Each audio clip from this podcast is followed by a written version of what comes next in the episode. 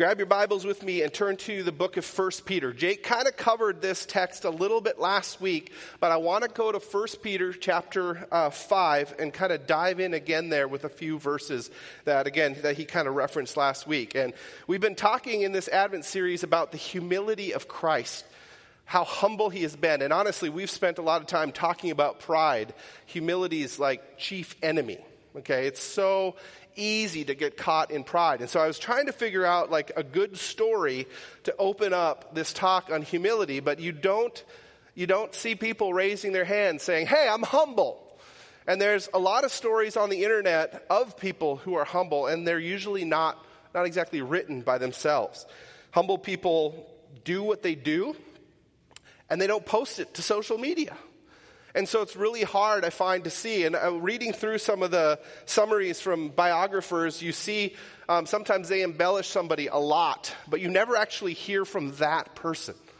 A humble person isn't focused on getting the news out. And Michael did some research the other week, and one of the things that comes up um, as the one of the third or fourth what they thought were Bible verses is this phrase God helps those who help themselves. Um, all, everybody knows, like, judge not lest ye be judged, and it seems like a lot of people know out of context John 3.16. But in research, they found that a lot of people viewed this phrase, God helps those who helps themselves, as a Bible verse. And in all actuality, that is not ever named in the Bible. In fact, I would argue that from Genesis 1 to Revelations 22, God is helping people who can't help themselves. In fact, the people who help themselves, God is continuously kind of pushing back or continuously challenging in the New Testament. And there's this picture of, for us, and this question for us is, is are we humble or, or how are we living our life? I talked about a couple of weeks ago this tension of like, is God on the throne of your life or are you on the throne of your life? And I hope you've had a lot of time to really reflect on that because once again in 1 Peter, he really challenges us with the danger of what pride is. Pride is deceitful, pride is destructive. Pride separates us from the one who we're supposed to be fully about. And so let's dive in here in the book of 1 Peter, chapter 5, and let's start reading at verse 5. He says, Likewise, you who are younger, be subject to the elders. Clothe yourselves, all of you, with humility towards one another. For God opposes the proud, but gives grace to the humble. The earlier context of chapter 5 is that God is speaking to the elders, to the leaders of the church. And he's challenging them, like, you can't force people to do the things you want to do, right? He's challenging them as elders, us as elders, to, to lead people well to lead people, like celebrate the good things in life. And I would argue that God is like telling the elders of the church, like, I want you as leaders to be humble, okay? But then verse 5 kind of ropes everybody into it with this idea that, like, hey, all of us, right? All of us should walk in humility. All of us should be humble. And so we think about humility, and I mentioned too, like this, I don't see any humble people because they're not taking selfies, okay? They're not taking pictures of everything that they're doing. They're not letting us know all the great things that they have done. You know, I think about it how many times or how many people are out there, even this morning, preaching the gospel of Christ. And they don't have a website, they don't have video, they don't have audio, right? But they're just faithfully preaching the gospel. And so all of us are called here in 1 Peter 5 to be humble, all of you. Clothe yourself in humility. And the scriptures use this picture of clothing yourself time and time again. Cover yourself in humility. Cover yourself in humility.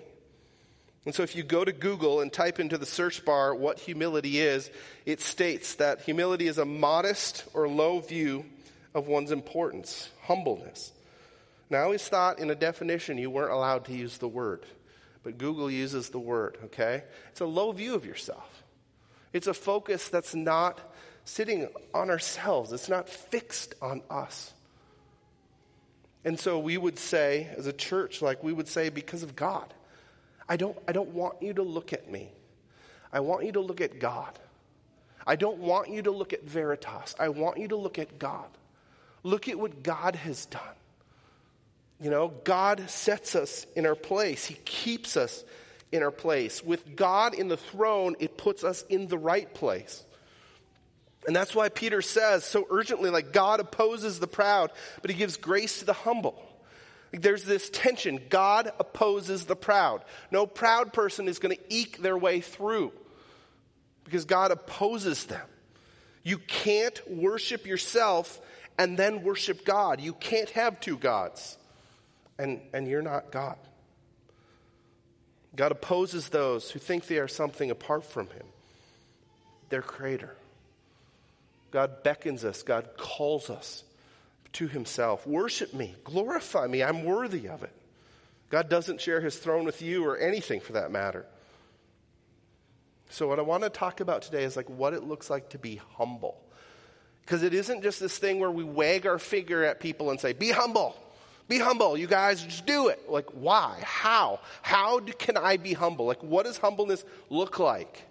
How can I do this? What is the source for humility? So let's go to verse 6, right? So God has just said, or Peter has said, like, God opposes the proud, but he gives grace to the humble. Okay, Peter, what should I do? Well, Peter says, humble yourselves, therefore, right? Humble yourselves, therefore, okay? Because God opposes the proud, be humble. How? How do I be humble? If I am not king of my life, if I'm not in control of, of anything, like how can I possibly let go of some of the things that I struggle with? Verse 6 Humble yourselves, therefore, under the mighty hand of God under the mighty hand of God, so that at the proper time he may exalt you, casting all your anxieties on him because he cares for you. This picture of the mighty hand of God. We've covered so many verses over the last few weeks that talk about God's power, God's holiness. You know, and it's, it's fun, you know, to even to, when you think about the Christmas story and how many times you've heard Luke 2, and we're going to decree from Caesar Augustus that all the world should be taxed, right? And you, you kick, maybe not you, but I, I kick into this neutral mode, like, heard it. I know it's coming next. There are shepherds out in the field, you know? But how many of us do that with God? How many of us read God in a different way, like read about God like we read about George Washington? You know what, George? He was our first president. Great guy. Had a lot to do with our government. But George Washington can't change my heart. He can't change my life. There is nothing that I necessarily do differently or am motivated by because of George Washington. I suppose in some way you could say he motivates you to, to be free. Okay. But there's no like heart calling because, oh, George, you did it, man. I'm, I want to be like George. Probably not a lot of you are saying that. But how many of us read about God like that? Like, ah, oh, that God, He's so big, crazy. And then walk away from those facts, not letting them transform our lives. God's mighty. God's, God's powerful, right? And this, this is a stepping stone. This fuels our humility. I don't, I don't have to be in control. You, you don't need to know who I am. God, God has me. God's got me. And that's a, convict, that's a convicting thing for me. It's kind of like the Iowa hills. I like to ride my bicycle. And so when I go and ride some of the hills in Iowa, I'm like, I'm pretty sure I'm going to die, right? My heart rate's going 170, 175. I'm seeing stars, and I'm just pushing. I'm pushing. I'm pushing, you know? And I'm like, this is the biggest hill ever you know, and you get there, and it's kind of like that story that Jake talked about with the basketball players, right? And then they pull up the curtain, and you see some professionals across the way. Well, if I were to go ride my bicycle in Colorado, I would be humbled because the hills of Iowa just don't compare to the 14ers that are scattered throughout Colorado and the West. It changes my view on what I'm facing. If I can climb out one of those mountains, like what can I do in a hill in Iowa? Dominate. But it ch- changes my view. It, it humbles me. Thinking that I battled this small hill in Iowa and there's this huge mountain changes my perspective. And God has a mighty hand. We know this God, we know how He works. He humbles us. It's His hand, he, he sets us in our place. And He does that but also promises, but also promises a time when your humility will be recognized. I think we struggle sometimes to say that. There's this promise for following God. There's this promise for walking in humility. At the right time, He will exalt you. And there's this picture. There's this picture of us on earth striving to glorify God, striving to keep God on the throne when I want the throne so badly. And God's like, trust me, trust me, trust me at the right time. You will be exalted. Trust me. And so you go through life striving and wrestling and fighting to glorify God. And then there's this opportunity in exaltation that you get to exalt Him to His face. God, Creator, invites you into the throne room. How awesome is that? That God takes brokenness, even when I replace Him. Like I'm like, okay, God, I'm going to sit up here for a little bit. You go do something for me, like heal that person, or you go, you go do something. I'm going to sit. I like this throne. I'm just going to sit here a little bit. And God puts me in my place, and He still exalts me. He still invites me into His throne room at the proper time. It's not just a calling to, in vain, be humble, church. The calling is trust the Lord, trust His mighty hand, trust what He's doing over you, in you, and through you, and trust that He's got something for you in the end. The scriptures that speak about the proper time and exaltation and being in his presence are no lie. They're promises for you to grasp. Verse 7 says, casting all your anxieties on him. Why? Because he cares for you. He's not a God that sits on his throne and says, Do these things. Go do them. I know they're hard. Go.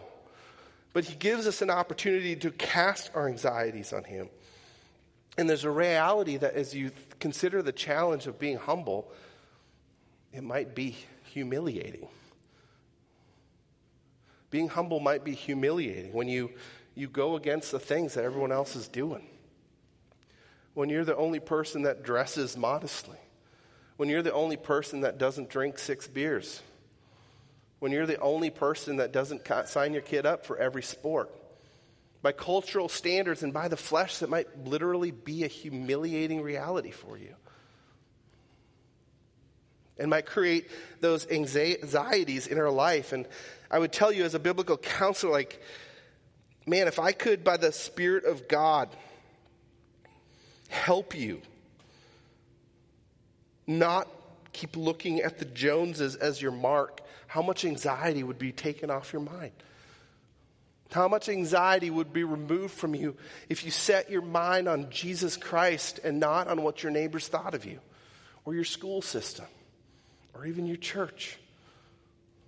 How much would that free your mind? What would it look like if I could encourage you to work as unto the Lord rather than for money or for the approval of men?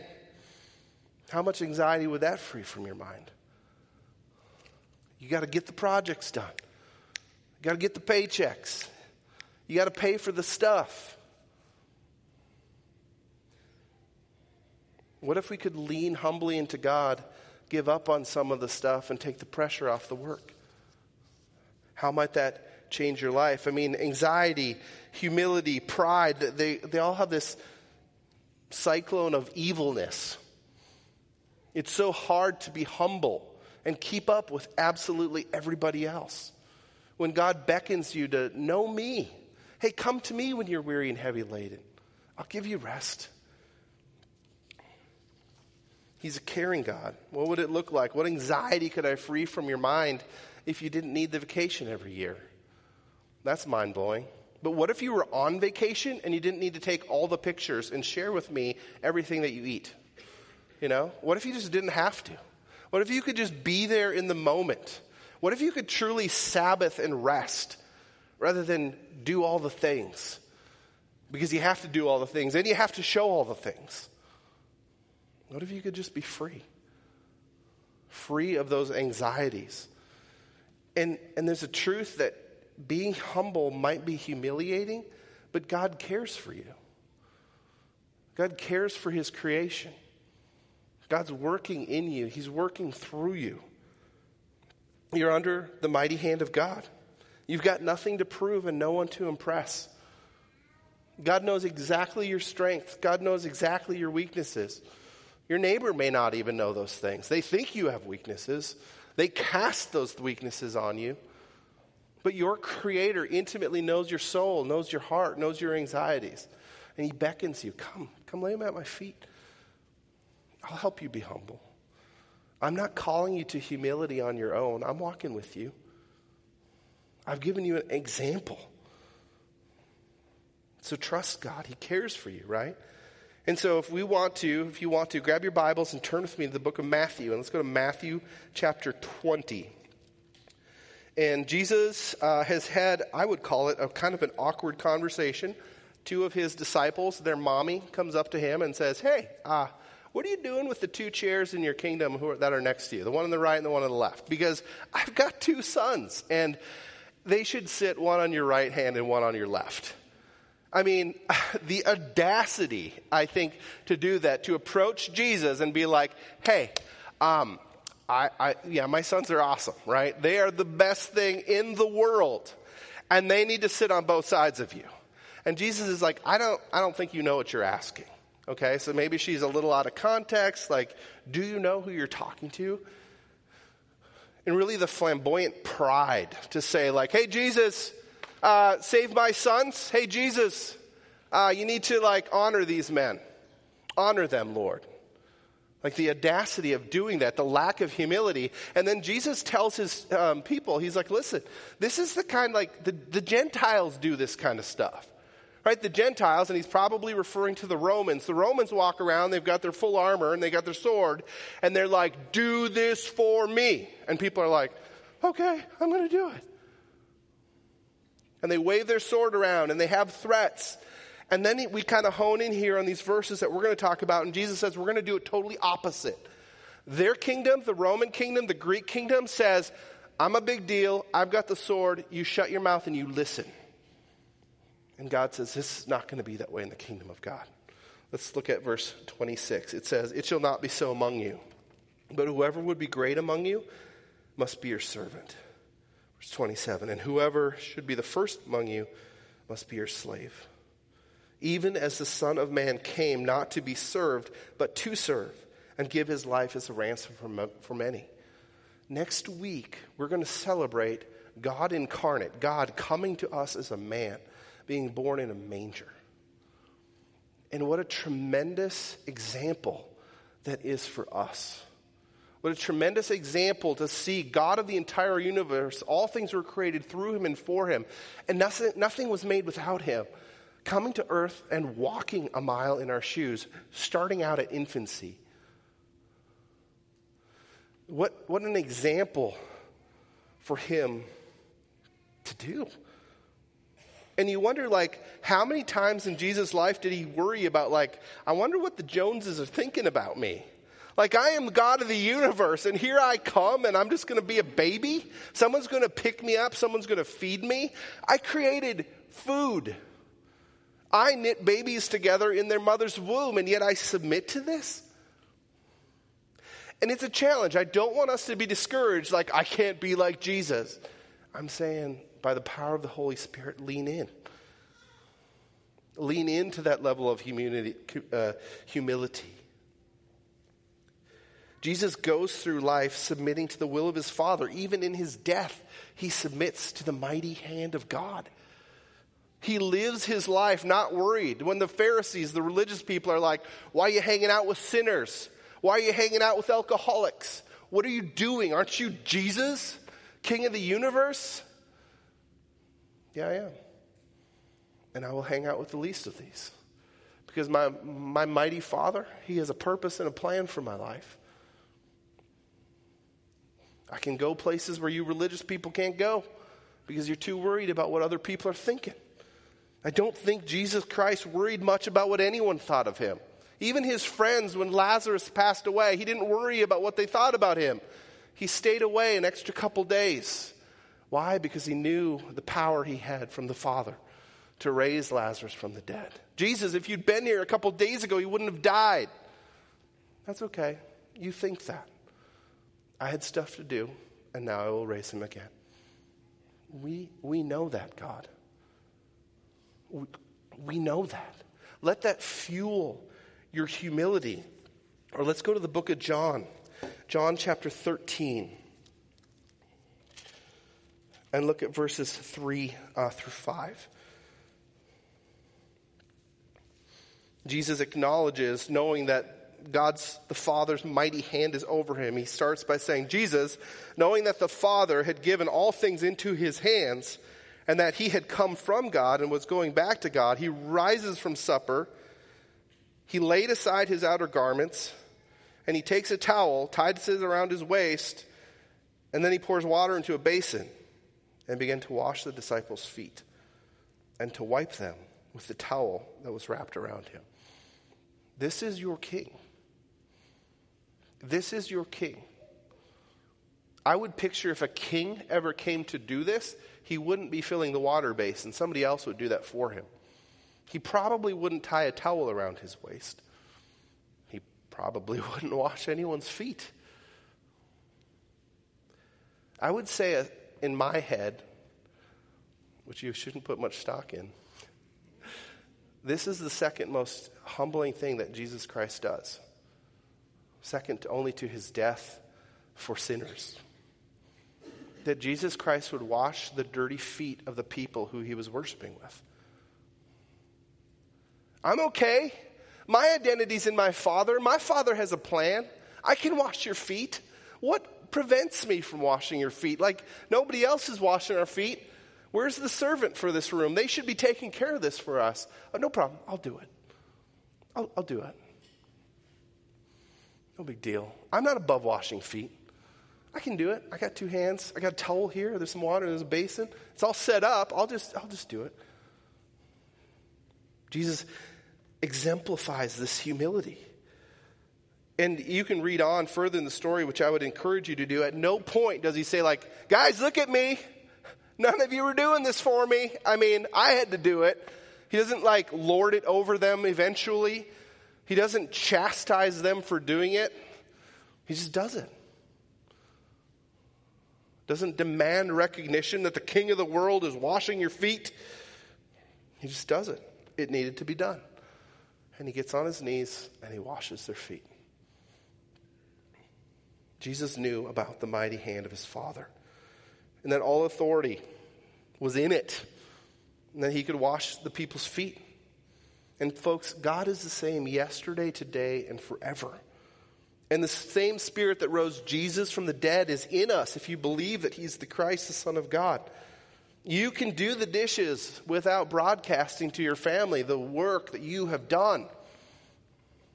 You can shovel the walk without taking the selfie with your favorite shovel.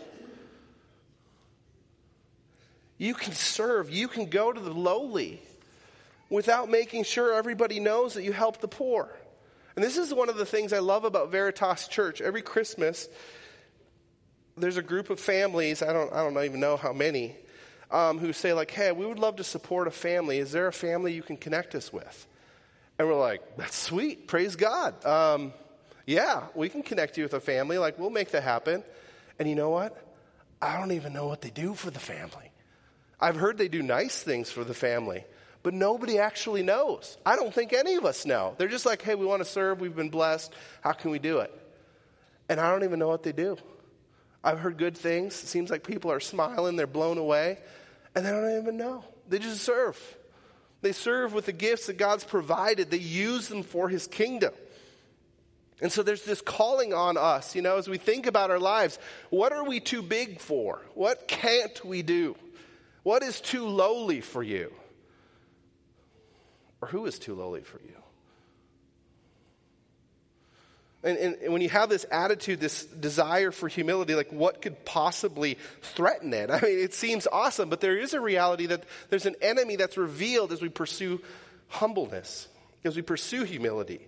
First Peter 5 8 talks about this. He says, Be sober minded, right? Be watchful.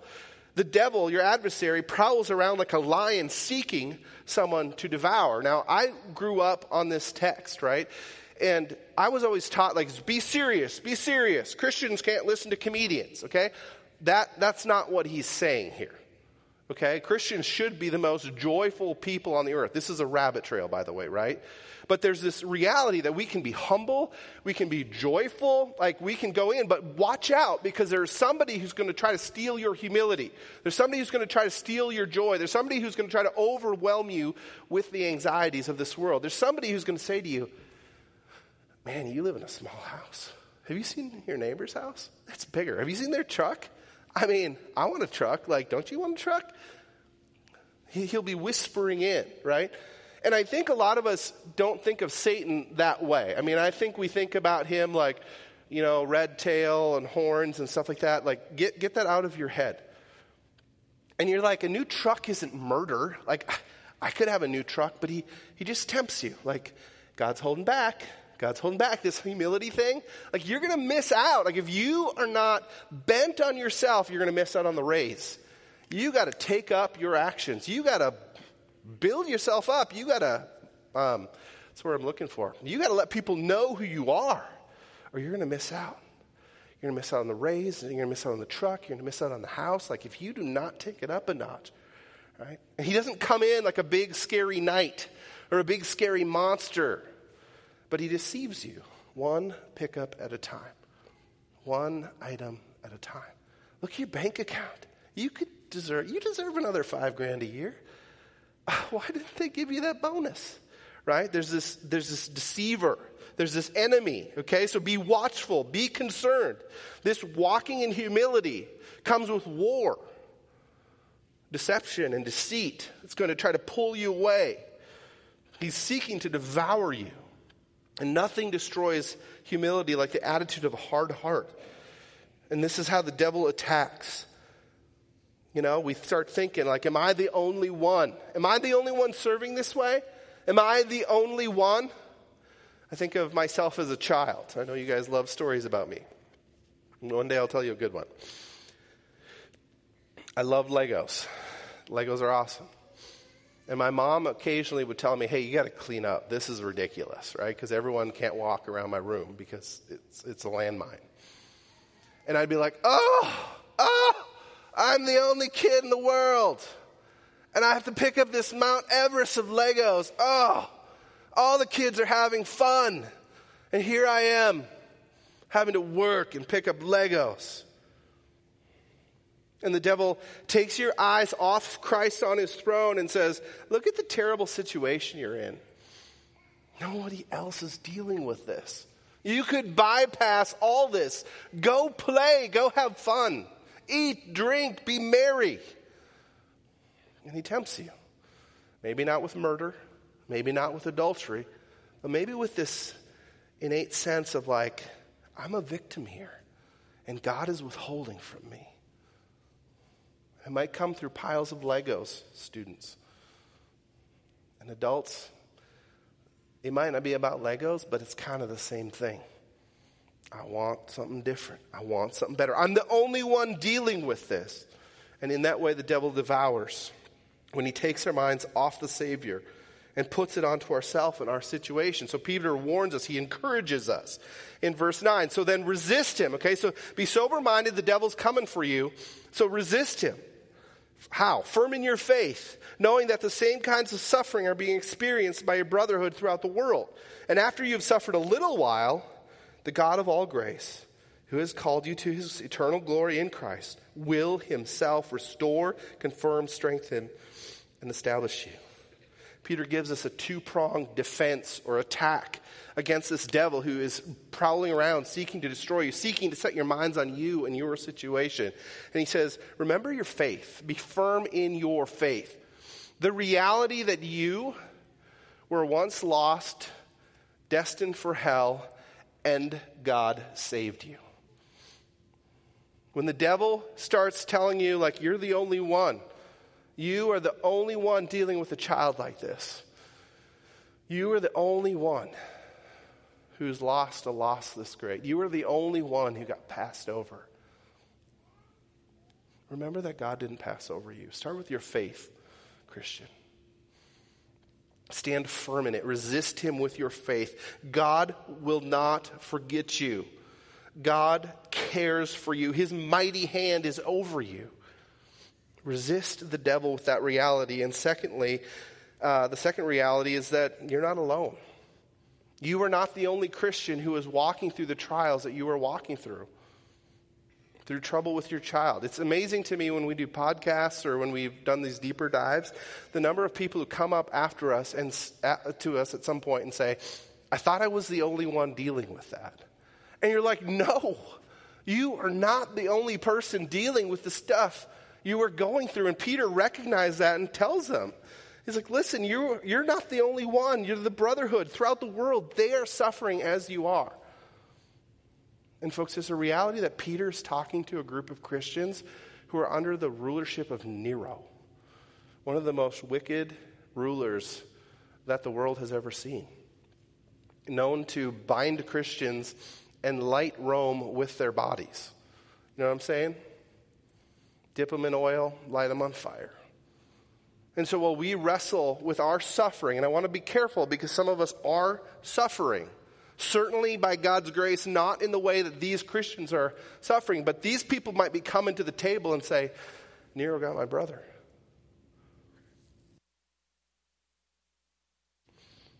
We were meeting in a home and Roman soldiers busted in and they killed everybody. And it's not like they just killed them. They tortured them. They burned their homes. They killed their families. And you're calling me to be humble? Like, I want some control. I've got some anxiety here. I've got reasons to be the way I am. And Peter is saying to these people, like, submit to the mighty hand of God. God, God's got you. This hasn't slipped between his fingers. He is still in control. Suffer well suffer well. And it's like this humility looks through the suffering to the exaltation. This is going to be hard. This is going to be a hard season. But look to the exaltation. Look to the exaltation. Look back to the promises of God. God is with you now. You're under his mighty hand. Look, and look to the exaltation. Look, it's coming. Christ is coming again. The suffering is but for a little while. In fact, other parts of Scripture talk about our lives being a breath, being a vapor that is here for a moment and gone. This suffering, this is momentary. This child rebellion, this cancer, this grief, this trial, you insert your situation, ultimately, it's small in the eternal scheme of things. I'm not saying it's easy, I'm saying it's small. You're under the mighty hand of God. God is doing something. There's a lion seeking to devour you, using your pride, tapping your pride, saying, This is about you, and you are hurt. Get on the throne, take control of your life. This line is telling you that people are watching and they're relying on you. And he wants you to whisper that nobody is experiencing what I'm experiencing. And all these whispers, all these attempts by this devil, this devourer, are saying, pressure. There's more pressure. There's more pressure. There's more anxiety. Everybody's looking at you. And you're not alone. You're not alone. God is with you. You're not the only one enduring. These statements aren't true. Lean into the mighty hand of God. That's why he says in verse 10, 1 Peter 5, verse 10, and after you've suffered a little while, the God of all grace, who has called you to his eternal glory in Christ, will himself restore, confirm, strengthen, and establish you. Your tension, your service, your humility may seem like suffering for a little while. They might seem humiliating difficult, painful. But remember the mighty hand of God. Remember the mighty hand of God. Remember what God has done. Remember what God has done, right? He, he called you to his eternal glory in Christ. Remember that work. Remember the work he did in bringing Christ to earth. Remember that. Remember how faithful he is. Remember he's working now, though you might be like, Where are you? Remember, he is working now, or he's a liar And remember this call, this reminder that you will be exalted at the right time. Should your humility cause you to be suffer, should your humility cause you to be embarrassed, ignored, overlooked, God has not overlooked you. God has a purpose and a plan. God has not dropped the ball. Okay, and that's what I want you to remember today, right? Humble people trust God's grace for the past, for the present, and for the future. Humble people trust God's grace for the past, for the present, and for the future. God has made an example for us in Jesus Christ. God has said, I, You're going to be under my mighty hand. You're not going to slip through the cracks. And, and let me tell you, because I've struggled with this sometimes, I, sometimes I feel like I did slip through his hands. Like, hey, where are you? Could use a miracle right about yesterday. Where are you? And this ability and the number of people I talk to, let alone my own issues, I think like I am definitely the only person in the universe dealing with this. And I move away from community. I move away from people who speak truth into my life. It's an easy way to go. And honestly, guys, there's just times I don't want to be humble. I just want to be king. I don't want to submit to God. I, I, struggle to believe that He has my best in mind. I just want to go with what I think I know. And He tells me over and warns me over and over again you don't know. Trust me. Trust me. Humble people trust God's grace for the past, present, and for the future. To encourage this, I want us to go to Psalms 118, verses 6 and 7. Psalms 118, verses 6 and 7. It says this. I will not fear. What can man do to me? Like there's this picture in pride that everybody's looking at me, so I better put on a good show for you. And humility says, God is on his throne. He loves me. I'm under his mighty hand. What does it matter what you think of me? What can man do to me? The Lord, Yahweh, is on my side as my helper. I shall look in triumph on those who hate me. Humility can be difficult but God is working through that. And we see this attitude throughout the New Testament. If you go with me to Luke, and I'd like you to turn there because we're going to spend a moment there. Um, there's a story um, about the two issues at hand here, right? So we're in Luke chapter 18, and I want to turn to verses 9, okay? Luke chapter 18, verse 9. Jesus talks about this. Jesus tells a parable uh, to some who trusted in themselves, right? They trusted in themselves. So they are proud people. They're prideful. They are on the throne. He's talking to the religious people, okay? He also told this parable to some who trusted in themselves that they were righteous and trusted, treated others with contempt, right? I'm a big deal. You're a loser. Verse 10. Two men went up to the temple to pray, one a Pharisee and the other a tax collector. The Pharisee, standing by himself, prayed thus God, I thank you that I am not like other men, extortioners, unjust, adulterers, or even like this tax collector. I fast twice a week. I give tithes of all that I get. Person number one. You see, like it's easy to pick on this. Like, Jesus, thanks for the easy story. Like, this exudes pride. Like, I am a righteous person. And the Pharisees are listening and they're like, I think, I think he might be talking about us. And it's contrasted to this other guy. This other guy's a tax collector. Now, you need to realize that the Romans had moved into the area and they needed funding for their army. And so they needed people, locals, to gather the money, the taxes.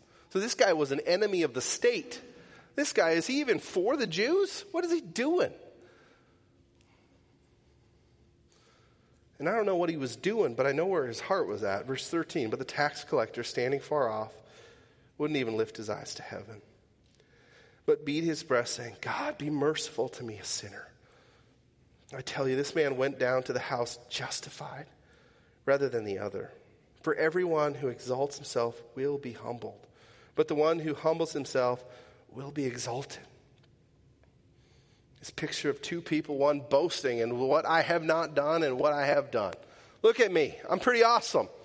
And one who's saying, like, I recognize, Heavenly Father, that I am a sinner I don't even know all the areas that I've sinned.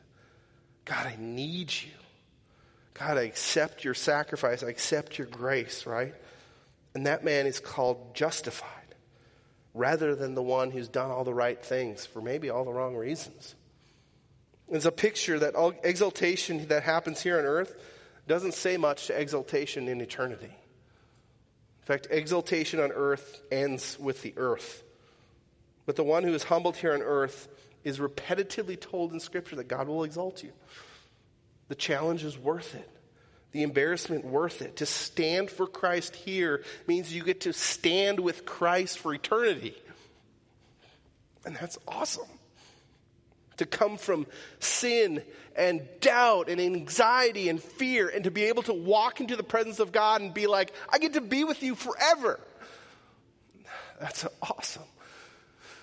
Maybe that's why Peter ends this text and kind of really this whole book with verse 11. To him be the dominion forever and ever. Amen.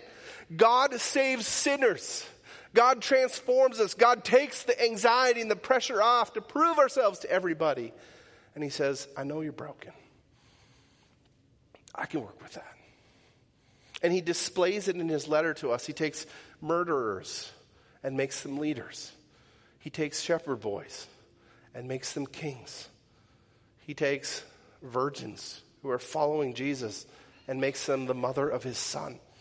He takes fishermen and says, Through you, I'm going to start this church. It's going to be anchored on me. This is our God, using the humble with the promise of exaltation in the end. Let's pray. God, we're grateful to you for who you are and how you've moved and how you work. God, and I just pray today that this church would be in awe of your mighty hand. God, that it would fuel us to let go of what the town thinks, of what the culture is saying, God, of what we're supposed to do. God, may we release those things into your mighty hand. God, grow our unbelief. Help us trust you, God, that you, you've got it figured out, God, and that you care for us. Help us believe that.